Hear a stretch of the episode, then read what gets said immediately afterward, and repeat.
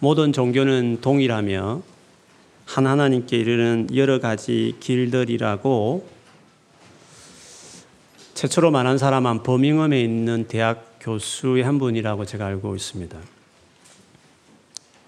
그런데 그런 주장은 정상에 올라간 사람만이 정상에서 내려볼 수 있는 사람만이 할 수 있는 주장이지 정상을 향해 올라가는 그 입장에 있는 사람으로서는 자격이 없는 말이 것입니다. 모든 사람은 정상을 올라갈 뿐이지 정상에 올라갔다고 말할 수 없습니다. 그런 입장에서 이런 말을 할 수는 없는 거죠. 결정적으로 그 말이 틀린 것은 지금 이 세상에 존재하고 있는 모든 종교들이 그것을 동의하지 않고 사실은 다 배타적이기 때문에 그렇습니다. 가장 포용적이라 할 수 있는 힌두교도 보면 유네스를 부정하는 종교는 받아들일 수 없습니다. 그리고 나도 예수를 믿는다고 하는 이슬람교도 그 예수를 하나님 아들로 믿고 있는 기독교에게 대해서는 그 부분을 고수하면 받아들일 수 없습니다. 그런 점에서 사실 그것을 말할 수 있는 자격을 가진 사람은 이 세상에 아무도 없을 뿐만 아니라 그 모든 종교들도 다 배타적이기 때문에 그거는 합당하지 않는 주장이라고 볼 수 있습니다. 원래 종교는요, 사람이 자기를 창조하신 자기 존재를 있게 하신 하나님을 떠난 그 적시로 본능적으로 떠난 하나님을 그리워하면서 사람이 만들어낸 작품들입니다. 그러나 그 하나님이 누구신지를 정확하게 인포메이션을 가지지 못하기 때문에 나름대로 창작해서 만들어낸 것들이 아, 우리가 우리가 소위 말하는 종교라고 말할 수 있습니다. 그런데 사람이 만들어낸 종교에는 다 공통점이 있습니다. 사람이 최초로 하나님을 떠나게 될 때에 스스로 하나님이 되겠다라는 그 아주 굳은 의지를 가지고 하나님을 떠났기 때문에 모든 인류는 자기가 하나님이 되겠다라는 즉 자기 중심적인 그 태도를 그대로 가지고 있기 때문에 그들이 만든 종교 안에도 그런 자기 중심적인 것을 투영하여 있습니다. 예를 들면 고상한 종교는 어려운 삶을 다 추구합니다. 근데 그것을 자기 힘과 노력으로 이루어 보겠다고 하는 식으로 그것이 투영되어 있습니다. 예를 들면 이 자기 노력으로 자기 힘으로 뭐가 여러 가지 고행을 통해서 더 나은 자기 자신을 만들어 보겠다라는 목적은 귀하지만 그 과정과 그것을 이루는 방식을 보면 자기 중심적인 것입니다. 하지만 이런 노력을 실제로 해보면 알겠지만 그렇게 큰 효과가 없습니다. 그래서 바울은 쓸데없는 짓이다. 그렇게까지 바울이 서신에 말을 했습니다. 하지만 더 노력하면 될 것이라는 막연한 생각으로 멈추지 않고 일생을 자기를 힘들게 하면서 고행하는 것입니다. 그런데 죄책감만 늘어나고 그래서 좀 숙연해지고 그래서 맑은 옹달샘에 나오는 가르침처럼 보여지는 책을 써낼 수는 있지만 그러나 사실은 아무 효과도 없는 꾸역꾸역 자기를 단속하면서 그런 대로 살아가는 것처럼 보여질 뿐이지 사실은 자기 노력으로 우리, 우리, 우리 한 사람 한 사람을 어렵게 만들어 낼 수 없는 것입니다. 사람은 노력한다고 바뀌는 게 아니기 때문에 그렇습니다. 일반 대중은 이 어려운 길을 사실은 택하지 않죠. 그리고 그렇게 가는 길을 애써 노력하는 고성들을 존경할 수는 있지만 그런 길을 갈 수는 없는 것입니다. 그래서 대중이 종교를 선택할 때 이유는 재앙을 피하고 잘 되기를 바라는 마음에서 종교를 택합니다. 그래서 일반적으로 종교라고 하면 이게 주류를 이루고 있는 것입니다. 바울이 이것을 잘 진단해서 골로새서 3장 5절에 보면 종교를 이렇게 진단했습니다. 그러므로 땅에 있는 지체를 죽이라 곧 음란과 부정과 사욕과 악한 정욕과 그 다음입니다. 탐심이니 탐심은 우상 숭배니라. 탐심 신을 이용해서 재앙을 막고 신을 이용해서 내가 원하는 계획과 소원을 이루어 보겠다라는 자기 탐심을 이룰 목적으로 종교를 택하는 겁니다. 그래서 바울은 탐심, 그것이 종교의 정신이다. 그렇게 판단했습니다. 종교가 바로 그런 목적에서 이 땅에 있다는 것을 오늘 본문이 좋은 예를 보여주고 있습니다. 가장 종교적인 사회, 전 도시가 그리고 33개 예배 처소를 가진 아뎀이라는 당시에 여신을 숭배하는 그 도시에 바울이 3년을 있으면서 복음을 전했습니다. 그리고 그 도시의 문화와 그리고 사회가 완전히 바뀌어지는 놀라운 일들이 있었습니다. 이런 상황에서 가장 어려움을 겪었던 사람들은 아데미라는 이 여신을 본따서 신상을 만들어 기념품처럼 판매하는 판매 회사들이 어려움을 겪었습니다. 그 해, 그 회사 조합장 역할을 했던 것 같은 데메드리오가 조합원들을 다 모았습니다. 그리고 그걸 만들었던 직공들까지 모아놓고 바울을 그냥 두면 안 되겠다 하는 취지로 어, 회의를 소집했습니다. 그가 하는 말을 유심히 들어보십시오. 여러분도 알거니와 우리의 풍족한 생활이 이 생업에 있는데 바울이라는 사람이 손으로 만든 것은 신이 될 수 없다고 하니까 우리의 이 영업이 천하여질 위험이 생겼다라고 말했습니다. 가장 종교적이고 가장 종교를 위해서 이바지하는 그들의 입에서 욕심이 있음을 이야기합니다. 탐심이 그 종교심의 중요한 첫째 이유였음을 그리고 그 수익이 끊어질 위기가 되니까 이 바울을 그냥 두면 안 되겠다. 이런 발언을 하는 걸 보면 종교의 깊숙한 내면에 보면 겉으로는 되게 신비롭고 되게 신성하고 되게 신에 헌신한 것처럼 수없는 절을 하고 되게 절차를 강조하면서 잘 지키는 같이 보여지지만 속셈은 세상에서 재앙을 피하고 싶고 그리고 내가 원하는 것을 좀 이루었으면 좋겠다. 그런 자기 탐심이 실제 자기 본심이라는 것을 오늘 이 사람을 통해서 그대로 드러나는 것입니다. 대중에게 그 본심을 드러낼 수는 없었습니다. 그래서 대중에게 이야기할 때는 아데미 신전에 대한 것을 중심으로 선전하고 그리고 지중해 근방으로 중심으로 33개 예배 처소를 가지고 있는 그 당시로 본다면 중요한 도시마다 다 이 아데미를 섬기고 있는 분위기였으니까 아데미의 위험을 떨어지게 하지 말자라는 곳에 무게를 실어서 대중 구호를 만들었습니다.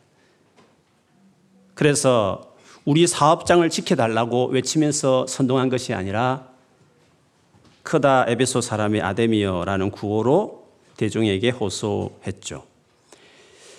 그 일단의 데모 대열에 많은 사람들이 몰려들기 시작했습니다.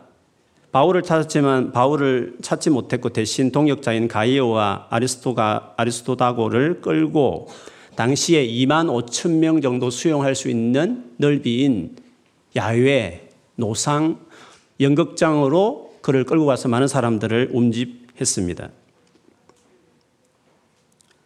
대중은 이런 본심을 가진 주동자들의 목적을 알지 못한 채 이용당하는 입장에서 모이게 된 것이었습니다. 재밌는 것은 거기 모인 대다수의 사람들이 왜 모였는지 몰랐다. 그렇게 오늘 비꼬듯이 유머스럽게 누가는 기록하고 있습니다. 그런데 이런 상황에서 가장 곤란한 입장에 있었던 사람이 유대인이었습니다. 왜냐하면 유대인들도 우상에 대해서 사실은 어, 비난하는 그런 어떤 신앙을 가지고 있는 사람들이었기 때문에 그래서 유대인들이 알렉산더를 대표로 세워서 빨리 들어, 나가서 우리 입장에 대해서 바르게 말을 하라고 밀었습니다. 막상 나가려 했더니 대중들이 유대인인 줄 알고 어, 나오는 걸 저지시켰죠. 두 시간 가까이 구호를 외치면서 떠들썩하고 그렇게 혼란을 겪고 있는 그 상황이었습니다. 그런데 이 대중 집회를 진정시킨 사람은 그 시의 서기장이었습니다. 이 사람은 오늘로 말하면 시장가 같습니다. 그 에베소 시에서 가장 높은 지위에 있는 정치인이라고 볼 수 있습니다. 그가 한 말은 크게 네 가지 로 말을 했습니다. 첫째는 그 군중들이 되게 중요하게 생각하는 부분에 대해서 그대로 억셉트했습니다. 즉, 이 아데미 신전은 아데미와 제우스 신에게서 직접 내려온 신전이다. 이것을 모르는 사람이 아무도 없다. 이것은 천하가 다 아는 사실이다. 하고 대중들이 흥분하고 있는 부분에 대해서 일침을 개하면서 아무도 이것에 대해서 모르는 바가 없고 이것을 반대하는 사람이 없다. 너무 흥분하지 말라. 대중들이 지금 중요하게 생각하는 것을 이 정치인은 그대로 첫 발언으로 대중을 마음을 확 자로잡는 일들을 했습니다. 어쩌면 이 정치인은 이 운동을 주동했던, 주동하는 사람들의 본심을 깨뚫었던 것 같습니다. 바울이 사람이 만든 어떤 것이 신이 될 수 없다고 말은 했지만, 그래 이 정치인은 바울이 그 말을 했다 치더라도 사람이 만든 신은 그 조합원들이 했지. 그 아데미 신은 하늘부터 내려온 운석으로 만들어졌을까 추측하는데, 하늘에서 내린 신전이기 때문에 사람이 만든 것을 비판했을 뿐이지 하 늘에 내려온 것 직접적으로 비판한 적 없기 때문에 이 정치인은 조합원들의 견해와 실제 이 아데미 신에 대한 견해를 둘로 나누어면서 지금 어, 구분 지으면서 이론을 펼치고 있는 거죠. 그러면서 두 번째로 말하기를 이 신전의 물건을 도둑질한 적도 없고 우리 여신에 대해서 비방한 적도 없는 이 사람을 붙잡아 왔다고 상황을 정확하게 진단하면서 실제로 이것은 법을 어긴 것이다. 대중들이 여러분이 원하는 것처럼 이 사람이 심전을, 신전을 모독한 적은 없다. 본따서 만든 물건에 대해서는 말하실지 모르겠지만 우리 모두가 말하는 이 아데미 신, 하늘에서 내려온 이 신전을 비난한 적은 없었다. 라고 입장을 분명히 선을 껐죠. 그렇기 때문에 지금은 이한 행동은 불법이다. 그래도 만일 이것에 대해서 이 집회를 주동했던 데메드리오와 그와 함께한 직공들이 고발할 일이 있으면 정식으로 법치주의의 관점에서 재판 절차를 거쳐라. 만일에 그래도 문제가 있다고 생각하면 법이 있으니까 그리고 정기적으로 모이는 어떤 재판 절차가 있으니까 민회가 있으니까 그걸 통해서 정시로 고소해라. 라고 말을 했습니다. 그러면서 마지막으로 대중들의 마음을 확실하게 어, 사로잡을 수 있는 말 한마디를 하죠. 여러분으로 봤을 때 이런 식으로 막 불법을 저지른 집회를 열 만한 아무 근거가 없는데 만일 이것이 로마 정부에게 보고가 된다면 우리에게 로마 정부가 그래도 좋은 도시, 시민이라고 일컬어져서 허용했던 자유도시로서의 여러 가지 권리를 로마 정부가 박탈해낼 수 있다. 그래서 로마 정부의 권력이 들어올 수도 있다. 그래도 좋으냐? 이런 식으로 어, 그들에게 말하기 시작하죠.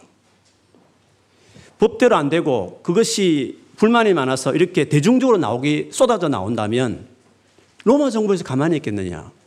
스스로 자치가 허락 안 되니까 그러면 권력이 들어와야 되는 건데 그렇게 되어도 좋냐? 우리의 자치권이 훼손당할 수 있다. 내가 어떻게 보고할지를 모르겠다. 라고 말했을 때 그 모든 군중들이 침착해지면서 이 모임이 흩어지게 되었다. 라고 이야기하고 있습니다. 이런 것을 볼 때에도 종교라는 게 사람이 만든 종교라는 것이 탐욕에 근거해서 그럴싸한 명분으로 어, 씌울 수 있지만 그 근본 정신은 사실은 탐욕이다. 종교는 욕심에서 비롯된 것이 어, 종교다라는 것을 오늘 본문이 아주 명확하게 보여주고 있습니다. 우리가 믿는 신앙은 어떨까요? 여러분이 믿는 신앙은 종교적이 될 수도 있습니다, 여러분. 신앙이 아니라 일반 사람이 만든 종교와 같은 형태로 변질될 수도 있는 것입니다. 교회가 만약에 생명력을 잃어버리면 종교가 되는 거죠. 종교가 될 때에 특징은 크게 두 가지 정도가 있습니다. 첫째는 외식적인 종교 생활을 하는 것입니다. 무슨 말이냐면 자기 힘으로 바르게 살아보겠다고 애쓰는 겁니다. 그렇지만 여러 차례 말씀드렸지만 그렇게 해도 바르게 사라지지 않습니다. 말씀대로 열심히 살아보려고 하지만 그게 안 되는 겁니다. 그래서 결과적으로 죄책감은 늘어나는 거죠. 그렇지만 열심히 살려고 하다 보니까 남들보다는 좀 더 바르게 살 수 있습니다. 그래서 스스로는 죄책감이 있음에도 불구하고 옆에 사람이 그렇게 살지 못하는 걸 볼 때 수근거리고 정죄하는 겁니다. 그리고 양심의 가치 너무 크기 때문에 개혁이나 어떤 바른 삶에 대한 막 몰입하는 게 있습니다. 그래서 불의를 보면 참지 못하고 막 악플을 달면서 정오심과 미움으로 그걸 표출하려고 하는 겁니다. 그러나 솔직히 자기 자신을 보면 그렇게 남들보다 그렇게 다를 바가 있느냐? 다를 바가 없습니다. 그걸 알면서도 겉으로는 그렇지 않은 것처럼 표현하기 때문에 가장 정의로운 것처럼 말하기 때문에 사실은 외식적이죠. 외식적인 모습으로 종교 생활을 하듯이 신앙 생활을 할 수 있는 것입니다.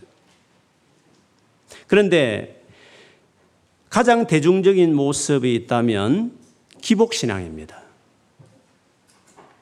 종교가 탐심이 종교의 근본 정신이듯이 예수를 믿으면서도 그 신앙이 생명을 잃어버리면 한쪽은 지금처럼 이렇게 아주 정의를 외치고 개혁을 외치면서 바른 삶을 외치지만 자기 삶은 그렇게 달라 별로 다를 바 없는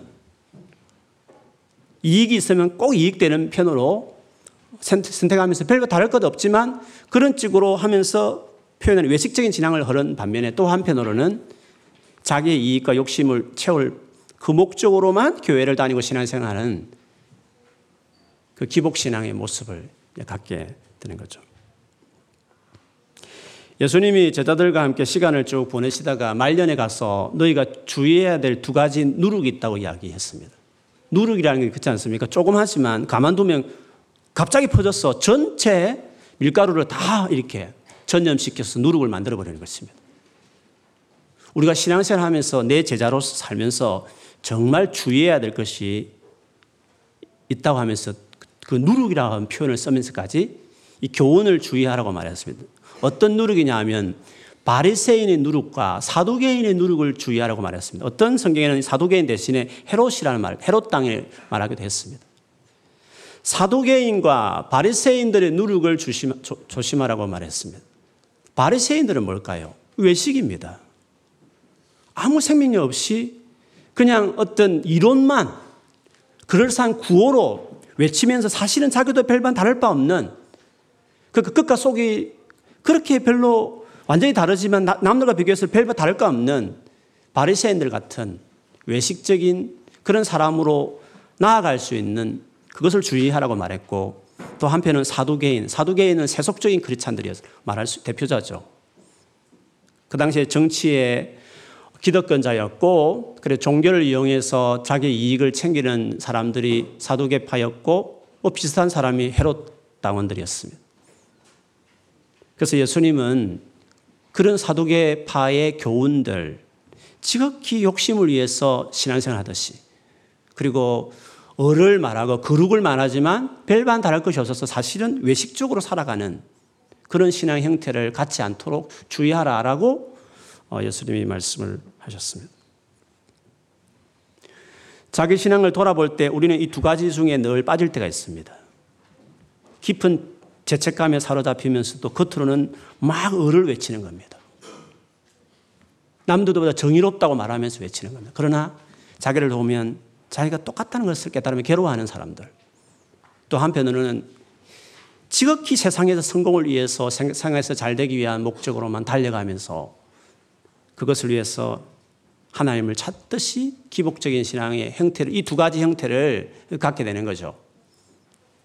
어떻게 하면 종교적인 냄새를 풍기는 교회 생활이 아니라 진짜 생명 있는 신앙 생활을 할 수 있을까요? 무엇이 종교 생활이 아닌 진짜 생명 있는 신앙 생활을 가게 하는 어, 것을 만들어낼 수 있을까요? 그것을 가장 잘 설명하고 있는 것이 요한계시록의 일곱 교회를 향해서 하신 말씀 중에서 라우디게아 교회를 향해서 하신 주님 말씀을 통해서 그걸 알 수 있습니다. 라우디게아 교회는 지극히 세속적인 세상에 물들어 있는 교회의 모델이었습니다. 그런 교회를 향해서 예수님 책망하시면서 어떻게 그걸 해결하라고 말씀하시는지 그 말씀을 추적해 보면 우리가 종교 생활이 아닌 진짜 생명 있는 신앙생활을 하기 위해서 어떻게 해야 되는지를 알 수 있습니다. 그 교회에 향한 말씀은 이렇습니다. 여러분도 많이 들어보셨을 것입니다. 예수님이 이렇게 말씀하셨습니다. 내가 너 행위를 아노니 내가 차지도 아니하고 뜨겁지도 아니하도다. 내가 차든지 뜨겁든지 하기를 원하노라. 내가 이같이 미지근하여 뜨겁지도 아니하고 차지도 아니하니 내 입에서 너를 토하여 버리리라 하면서 네가 말하기를 나는 부자라 부요하여 부족한 것이 없다 하나. 이 교회 성도들은 스스로 부자라고 부족한 것이 없다. 나 괜찮다. 공부도 잘, 잘하고 있고 직장도 그런데 괜찮고 그런데 세상에 잘 살고 있다. 라고 어, 그렇게 자기들을 생각하고 있었다는 거죠. 근데 주님은 그렇게 보지 않으셨습니다. 실상은 네가 공고하다, 비참하다는 겁니다. 그리고 가련하다, 불쌍하다라고 말했습니다. 구체적으로 세 가지로 설명하셨는데 하나는 가난하다 이렇게 말했습니다. 사실은 부자라고 말했지만 주님 보시기에 가난하다는 거죠. 가난하다는 것은 영적으로 사실은 너는 너무 약한 사람이라는 거죠. 조금 힘들어도 다운돼 버리고 조금 상처받아도 그냥 어, 믿음이 흔들리는 영적으로 아무 능력이 없는 조금 어려움 앞에서 쉽게 넘어져 버리는 너무 가난한 제대로 갖추어 있지 않는 사람이다. 그렇게 말을 했습니다. 눈 멀었다. 눈이 멀었다는 것은 하나님 뜻이 뭔지 모른다는 것입니다. 하나님 마음이 뭔지를 모르는 겁니다. 요즘 최근에 하나님 주시는 마음이 뭐지? 물어보면, 음, 뭐지? 하나님 내게 지금 뭐라고 말씀하시지? 그게 전혀 감각이 없는 것입니다. 하나님 뭘 원하는지, 내가 어떻게 행해야 되는지에 대해서 전혀 자기 안에 감각이 없는 겁니다. 신앙생활에 하나님과 교감이 전혀 없는 거죠. 눈이 멀었다고 말했습니다. 그러면서 벌거벗은 것을 알지 못해 벌거벗었다고 말했습니다. 이것은 그리스도인다운 어렵고 바른 삶이 없다는 거죠. 실제로는 세상 사람과 별반 다를 것 없이 죄 짓고 있고 나쁜 짓 하고 있고 특별히 다를 것이 없는 비슷한 그런 삶의 모습으로 살아가고 있다. 그런 뜻이죠. 주님은 그들에게 너희가 부자다, 아무 부족함이 없다고 말하지만 솔직히 영적으로 행편없지 않냐? 라고 그들을 그렇게 책망하셨습니다. 이런 교회를 향해서 그럼 예수님께서 결국 그 문제를 해결하기 위해서 어떻게 하셨습니까? 그 문제는 해결은 아주 심플했습니다. 이런 말씀으로 시작하셨습니다. 내가 너를 권하노니 내게서 불로 연단한 금을 샀어 부요하게 하고 흰 옷을 샀어 입어 벌거 벗은 수치를 보이지 않게 하고 안약을 샀어 눈을 발라 보게 하라라고 말을 했습니다. 즉 내게서 내게서 사라고 말을 했습니다.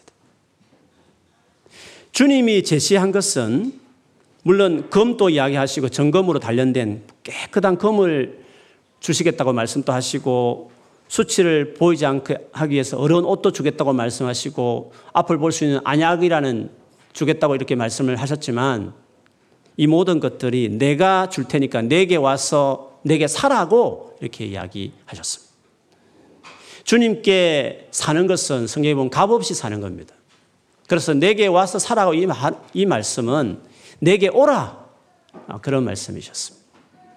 나라는 예수에게 오면 내가 너의 믿음을 그렇게 해주고 내가 너를 어렵게 만들어주고 내가 너에게 무엇이 옳고 그른지를 볼 수 있는 영적인 안목과 내 마음을 너에게 주겠다라고 주님이 말씀하셨습니다. 그렇게 본다면 주님의 해결책은 심플합니다. 내게 오라 그 뜻이었습니다. 네가 너의 장래에 대해서 긴가민가하고 헷갈리는 것은 다른 이유가 아니라 내게 오지 않기 때문에 그렇다고 말했습니다. 네가 죄를 이길 수 없고 벌거벗은 것처럼 수치스럽게 살아가는 이유는 왜 주변에 믿는 안 믿는 사람과 별반 다를 거 없는 그래 막 살아가는 삶이 되는 이유는 내게 오지 않아서 그렇다고 말씀을 하셨어요. 그리고 그렇게 믿음이 약해서 흔들리는 이유는 내게 오지 않아서 그렇다고 말했습니다. 그래서 다른 종교처럼 자기 힘으로 어렵게 살아가는 것이 아니라 내게 옴으로 어렵게 되는 것이다. 뭔가 연구를 많이 하고 수많은 정보를 인터넷 리서치하면서 알아서 깨닫는 게 아니라 내게 와야 지혜로 내가 정확하게 네 방향을 제시하는 insight를 주는 주듯이 알파를 보게 하는 눈을 주는 것은 내게 와야 그게 가능한 것이다.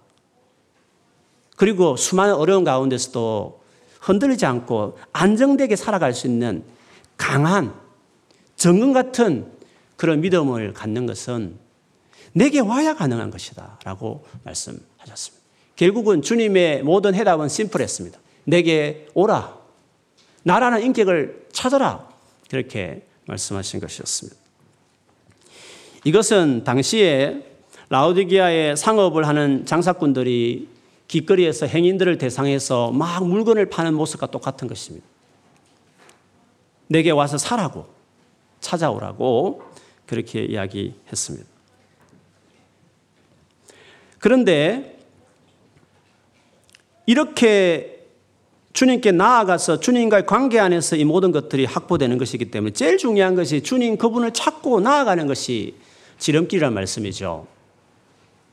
근데 이것을 중요하게 생각하지 않고 아직도 자기 힘으로 뭔가 해보려고 하는 노력들을 계속 고수하는 게 문제인 거죠. 주님과의 관계가 제일 중요한데 오늘 본문에 보면 우리가 그 유명한 그 요한 계시록 3장 20절에 보면 내가 문 밖에 서서 문을 두드리고 계신 예수님 모습을 이야기합니다. 마치 이것은 그 당시 행인들이 물건을 팔다가 팔다가 물건이 다 팔지 못하고 남으면 그냥 멈추지 않고 그 물건을 들고 집집마다 돌아다니면서 문을 두드리면서 물건을 팔았다고 그러면 주님 마치 그 행인들의 비교, 그 장사꾼들의 자기를 비교하면서 나는 직접 너희에게 나아가서 너희 문 앞에 서서 문 밖에 서서 문을 두드리고 있다. 그러시면서 문을 열고 나를 초청하라. 이렇게 말씀을 하셨습니다. 주님과의 관계를 맺는 것은 여러분 어렵지 않습니다. 왜냐하면 주님이 직접 우리 힘들은 아예 나가려고 하지 않는 집 앞, 집안에, 집안에만 있는 사람들까지도 주님은 직접 찾아오셔서 문을 두드리면서 문을 열라고 하시기 때문에 그래서 주님은 우리와의 관계에서 이처럼 적극적인 분이십니다. 여기서 문 밖에 서 있다는 이 섰다는 것은 한 번을 말한 것이 아닙니다. 잠시를 말한 것이 아닙니다. 그 원어를 보면 오랫도록 마치 문을 열어줄 때까지 안 떠나겠다는 심정으로 그 문 밖에 서 있는, 서 있다는 의미로 말을 하는 것입니다. 뿐만 아니라 그 문을 듣도록 두들기고 있는 것입니다. 주님과 관계가 어렵다고요? 물론 어려울 수 있습니다. 그러나 주님은 우리와의 관계를 맺기 위해서 이렇게 적극적으로 우리의 삶에 돌아다닐 만큼 좀 신앙에 어느 정도 살아있는 사람이면 많은 사람들이 있는 곳에 가서 물건을 사라고 외치지만 너무 다운돼서 집안에만 들어가 있는 친구들에게는 직접 찾아오셔서 그 문 밖에 떠나지 않겠다는 작정한 마음으로 그 문 앞, 문 밖에 서서 그것도 두들기면서까지 나를 초청하라고. 네 인생의 문제는 너의 의지도 문제가 아니고 너의 어떤 부족한 문제도 아니고 한계의 문제가 아니라 네가 나를 모시지 않고 나와 관계 맺는 삶을 살지 않기 때문에 생긴 문제라고. 금은 노력한다고 얻어지는 게 아니야. 안약은 노력한다고 그게 얻어질 수 있는 게 아니야. 그 수치스러운 삶이란 것은 네가 노력한다고 바뀌어지는 게 아니야. 내게 와서 사야 되는 것입니다. 그래서 주님은 우리의 관계를 맺기 위해서 그렇게 적극적으로 우리의 삶에 지금도 문을 두드리고 우리의 삶에 들어와 오시려고 관계 맺으려고 하시는 것이죠. 그래서 주님과 관계를 맺는 게 그렇게 중요한 것입니다. 주님 관계에 내가 헌신하는 것이 그렇게 중요한 것이라고 말할 수 있습니다. 여러분 복음서에 보면 예수님이 많은 병자를 고치실 때 항상 강조했던 것이 믿음이라는 단어였습니다. 내 믿음이 너의 믿음이 그 믿음이 너를 낫게 했다고 말씀했습니다. 근데 여러분 믿음이라는 것을 곰곰이 생각해 보면 공통점이 있습니다. 예수님이 그렇게 말씀하셨을 때에는 그 믿음 있다고 하는 사람들 공통점이 있습니다. 예수를 열심히 찾아간 사람이었습니다. 남들보다도 예수를 찾는 그것에 정말 열심을 다해서 예수님을 향해 나아갔던 사람을 향해 그 태도를 보고 믿음이라 말했지. 그가 깨끗하게 살았다. 그걸 보고 믿음이라고 말하지 않았습니다. 종교적인 열심을 내었다는 그것을 가지고 믿음이라고 말하지 않았습니다. 그가 어떻게 살았든지 간에 세상들 보기에 손깍지 당할 만한 창녀일지라도 세리일지라도 죄인이라는 소리를 듣는 사람일지라도 예수님을 찾는 사람들을 믿음이라 보시고 그 믿음을 이끌어 통해서 주님이 그 사람의 인생을 바꾸어 내셨습니다. 여러분 생각하십시오. 믿음의 정의를 잘 생각하십시오. 믿음은 그분을 찾는 겁니다. 12해 동안 12년 동안 여성으로서 계속 하혈하는 병인 헬류증이라는 병을 안고 있는 여인이 있었습니다. 보통 그런 병은 주변 사람도 더럽힌다 해가지고 대중 앞에 잘 안 가려고 합니다. 근데 어느 날 이 여인이 예수님이 자기 같은 병을 고치는 분이라는 사실을 소문을 듣고 많은 정보도 얻은 거 아니었습니다. 예수님에 대해서 많이 아는 것도 아니었습니다. 그냥 소문을 통해서만 예수님을 전해 들었을 뿐입니다. 근데 그 여인은 그 예수님께 나아가기로 결정했습니다. 대중을 피해야 될 그 여인이 내가 저 예수께 가기 위해서 수많은 군중이 잡아 당기고 밀고 하는 그 군중을 그 틈을 그 틈을 이용해서 피를 많이 흘렸기 때문에 힘도 없을 여인인데 불구하고 그 틈을 집요하게 예수님 향해서 사람을 군중을 해치면서 혹시 자기를 알고 있는 사람이 아는 사람이 오면 들킬까 두려워서 하여튼 수많은 두려움을 가지고 집요하게 그 예수님이 계신 그것을 향해 예수님 가만 서 있는 것도 아니고 급하게 지금 해당장 야유로의 딸을 고치게 가고 있는 발걸음이었기 때문에 더 급하게 그 긴박, 긴박한 상황 가운데서도 그 여인이 멈추지 않고 예수님을 향해서 결국 나아가서 예수님 옷자락 제일 끝에 옷자락을 탁 만지면서 아, 낫게 해달라고 이런 마음으로 만지게 했죠. 예수님이 가던 걸음을 멈추시고 돌아보시면서 누가 했느냐고 어, 하시며 그 여인을 만나신 다음에 내 믿음이 내 믿음대로 그렇게 되라 이렇게 말씀하셨습니다. 그 여인이 그 주변의 사람보다 달라진 게 뭐가 있었습니까? 나은 게 뭐가 있었습니까? 뭐 신분적으로 여성, 여성이었고 헬루증 여기는 부정한 병을 안고 있었고 삶에 아무 남들보다 나을 것 없었지만 오직 그 장소에 모인 사람보다 가장 위대했던 것은 그 예수께 집요하게 나가는 예수님께 나아가는 그것을 달랐던 거죠. 주님은 그것을 믿음이다 이렇게 말씀하셨습니다. 여리고에서도 그런 사람이 있었죠. 세리장이었습니다. 오늘날 말하면 친일파 중에도 친일파인 겁니다. 로마의 앞제배가 된 사람이었습니다. 근데 그 사케오가 너무 양심이 갇히게 되어 괴로웠는데 자기 같은 사람들을 따뜻하게 맞아주고 친구 삼아주는 예수님이 자기 여리고성에 온다는 소식을 듣고 그 예수님을 보고 싶었습니다. 그래서 예수님이 오셨다는 그 장소를 갔더니 이미 많은 사람들이 집결했고 특히나 키도 작아서 예수님이 보이지 않았습니다. 근데 오늘 성경에 보면 돌 무화과 나무 위에 올라가서 그 예수님 지나가는 모습이라도 보고 싶어서 그렇게 했습니다.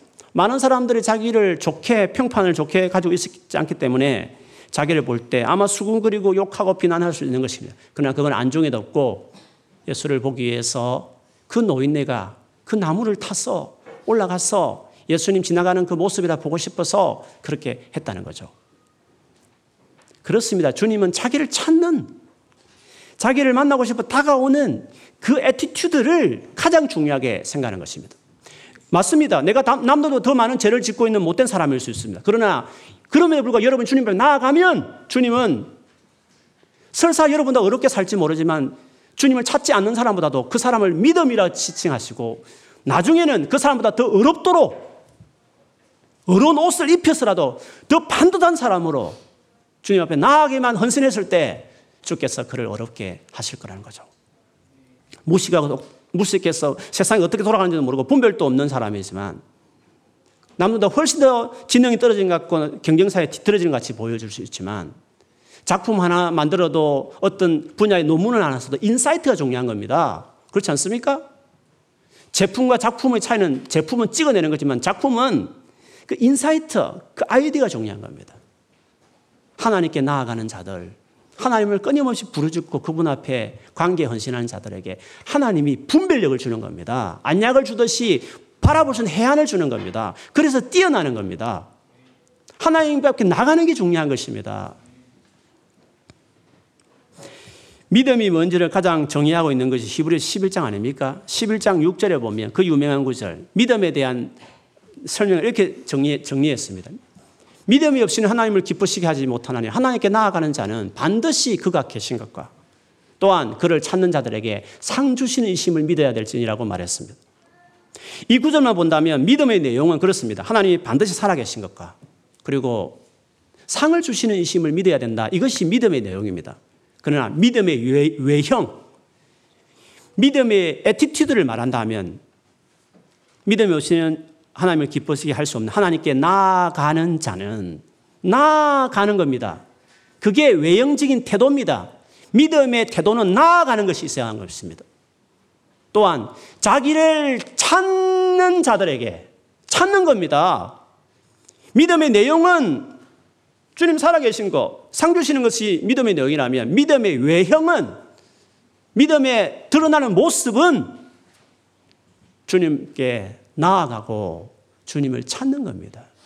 복음서에 말하듯이 자기를 끊임없이 찾아오는 시끄럽다 해도 고함 지르면서 예수님께 계속 고쳐달 나오는 자들 주께서 그들의 믿음이다. 내 믿음도 되라. 이렇게 이야기하신 것이었습니다. 저는 여러분에게 여러분이 깨끗하게 살아가느냐, 남들보다 어렵나를 묻고 싶지 않습니다. 남들보다 그렇지 못하지만 주님을 찾는지를 묻고 싶습니다. 남들보다 지혜롭지 못하고 분별력 없을 수 있었습니다. 그러나 그것을 묻고 싶지 않고 주님을 나아가느냐 찾느냐를 묻고 싶습니다. 내가 약해서 연약해서 흔들릴 때도 많지만 그러나 남들보다도 더 부족하고 약한 사람처럼 보일지 모르지만 주님께 나아가느냐를 묻고 싶은 것입니다. 믿음은 주님이라는 그 인격을 찾고 나아가는 것입니다. 그것이 종교와 신앙을 구분 짓는 분기점과 같은 것입니다. 여러분이 주님을 찾지 않은 채로 을을 부르짖으면 주님을 찾지 않는 채로 뭔가 분별력을 갖기를 계속 노력하고 있다면 주님을 찾지 않는 채로 뭔가 강한 사람이 되려고 노력하는 사람이면 종교적인 사람이 될 것입니다.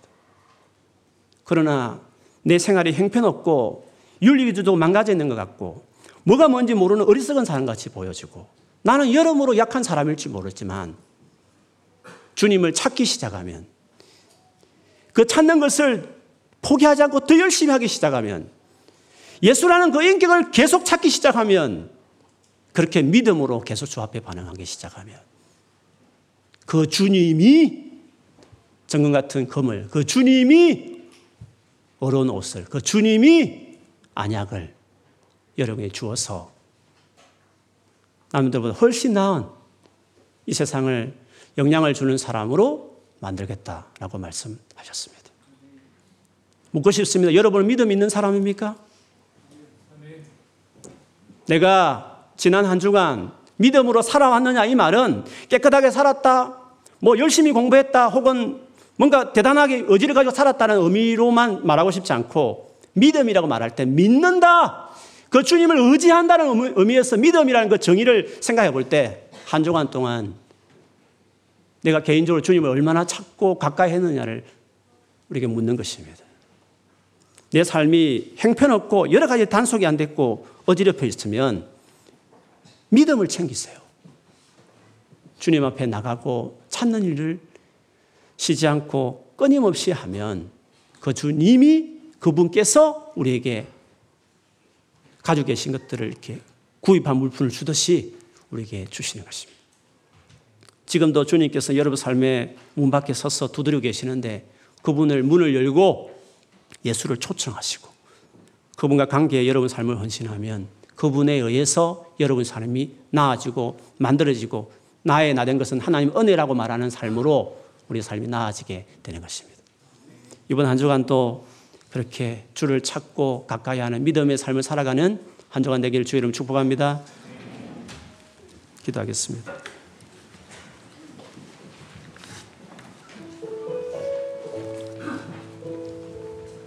오늘 말씀 생각하면서 아무리 종교적 열심히 있고 아무리 도덕과 정의와 어려움을 외쳐도 하나님을 가까이하지 않으면 그 아무것도 아니다. 결국에는 자기 욕심만 챙기는 그런 천박한 인생으로밖에 살지 않는다라고 말씀하셨습니다. 사람은 그렇게 쉽게 바뀌지 않고 사람 인생이라는 것은 그렇게 세워지는 것이 아니다. 내가 그리스도로 주로 이 땅에 왔으니 나 예수 그리스도를 가까이 하고 네 삶의 문을 열고 나를 초청하고 나를 가까이 하는 데 헌신해야 네 인생이 바뀌는 거다. 그게 신앙생활이고 나를 멀리하는 것은 다 종교다. 모든 종교는 자기 힘으로 자기 열심으로 살아가는 것이 인간이 만든 종교는 다 그렇지만 그것이 실체지만 그러나 나 내가 직접 이 땅에 와서 내가 너에게 요구하는 것은 나를 찾고 나를 가까이 하라고 하는 것이다. 주께서 그렇게 말씀하시는 것입니다. 오늘 기도하면서 주님 다른 거 다 열일 제쳐놓고더라도 아무리 여러 가지 바쁘고 나를 가로막는 게 많아도 헬류적 여인처럼 사교 같은 열정으로 주님을 가까이 하고 주를 찾는 이 헌신과 이 노력은 내가 포기하지 않도록 늘 하는 말이지만 그럴 힘이 없으면 기어서라도 주님 앞에 가는 일은 포기하지 않도록. 그래서 그분이 내 삶을 세우도록 그 사람 그분이 나의 인생을 충만케 새롭게 할 수 있도록 그렇게 내어드리는 믿음의 삶을 살아가게 해 달라고. 다시금 우리가 믿음을 고백하면서 그렇게 살기로 고백하며 하나님 도와달라고 주님을 가까이 하게 달라고 주님 가까이 하게 파괴하는 수많은 미디어들과 내 삶에 방해되는 스케줄을 다 끊어내면서 주님을 가까이 하는 일에 그것이 우리가 군중을 뚫고 지나가는 헬루적 여인이 하는 행동과 같은 것입니다. 가로막는 모든 것들을 끊어내면서 그렇게 열정을 가지고 주님 앞에 가까이 나아가는 사람들 되게 해달라고 우리 같이 소리내어 기도하겠습니다. 사랑하는 아버지, 우리가 믿음이 있는 사람들입니까? 주님, 우리를 정직하게 오늘 주 앞에 세우면서 내가 정말 주님이 나를 보시면서 내 믿음대로 될지어다. 너는 믿음이 큰 자라고 주께서 하실 사람인지 우리 자신을 정직하게 오늘 봅니다. 아버지 죄송합니다. 한 주를 돌아봐도 주를 찾는 일에 주를 가까이 하는 일에 역시 다른 모든 일정에 밀리고 소홀히 하고 대충 하고 짧게 하고 성의 없이 했던 일들이 많습니다. 왜 내 삶이 이렇게 허술하며 내 삶이 왜 이렇게 어렵지 못하고 내 삶이 왜 이렇게 무질서한지 하나님께서 오늘 말씀을 통해서 보여주듯이 우리 신앙이 종교가 생활이 되지 않고 진짜, 진짜 살아있는 생명 있는 신앙생활이 될 수 있도록 주를 가까이 하는 자들 되게 해주십시오. 오늘 시간에 우리 모두에게 주를 가까이 하는 은혜를 부으십시오. 성령으로 충만케 하십시오. 그렇게 살고자 하는 자들이 오늘 필요한 은혜를 부어 주십시오. 강건케 하여 주십시오. 오늘 이 시간 이후로 주님 앞에 나아갈지어다. 주 앞에 나아가는 나아가는 새 힘이 부어질지어다.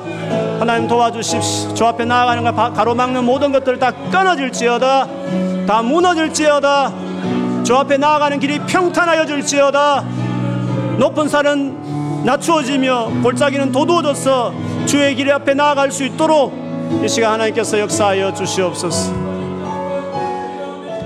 사랑하는 주님. 종교는 자기에게 함몰하여서 자기 힘으로 열심히 해보려고 하는 그것이 아무리 정의롭고 어려운 삶일지라도 자기가 주인된 인생은 종교입니다.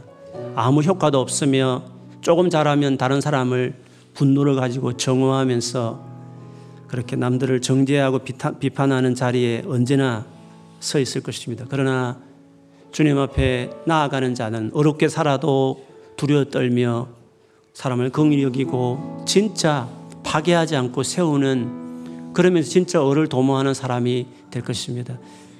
정말 실력 없고 정말 의지가 약하지만 주님을 가까이 하면 주께서 안약을 주어 보게 하듯이 분별력 있게 하시고 인사이트도 주시고 정금처럼 여간에서 흔들리지 않는 그런 깨끗한 정금 같은 믿음으로 우리를 세워 주실 줄을 믿습니다. 우리가 한 주간 믿음으로 살게 해 주시옵소서. 열일 제쳐놓고 주 앞에 나아가는 것을 멈추지 않고 헬류증 여인처럼 사케오처럼 그렇게 열정을 가지고 그 주님 앞에 나아가는 매일매일 가로막는 모든 것들을 뒤로 제치면서 거두어내면서 끊어내면서 주 앞에 나아가는 일을 멈추지 않는 믿음의 사람, 더 큰 믿음의 사람으로 나아가는 세워지는 한 주간 되도록 축복하여 주옵소서. 예수님 이름으로 기도합니다.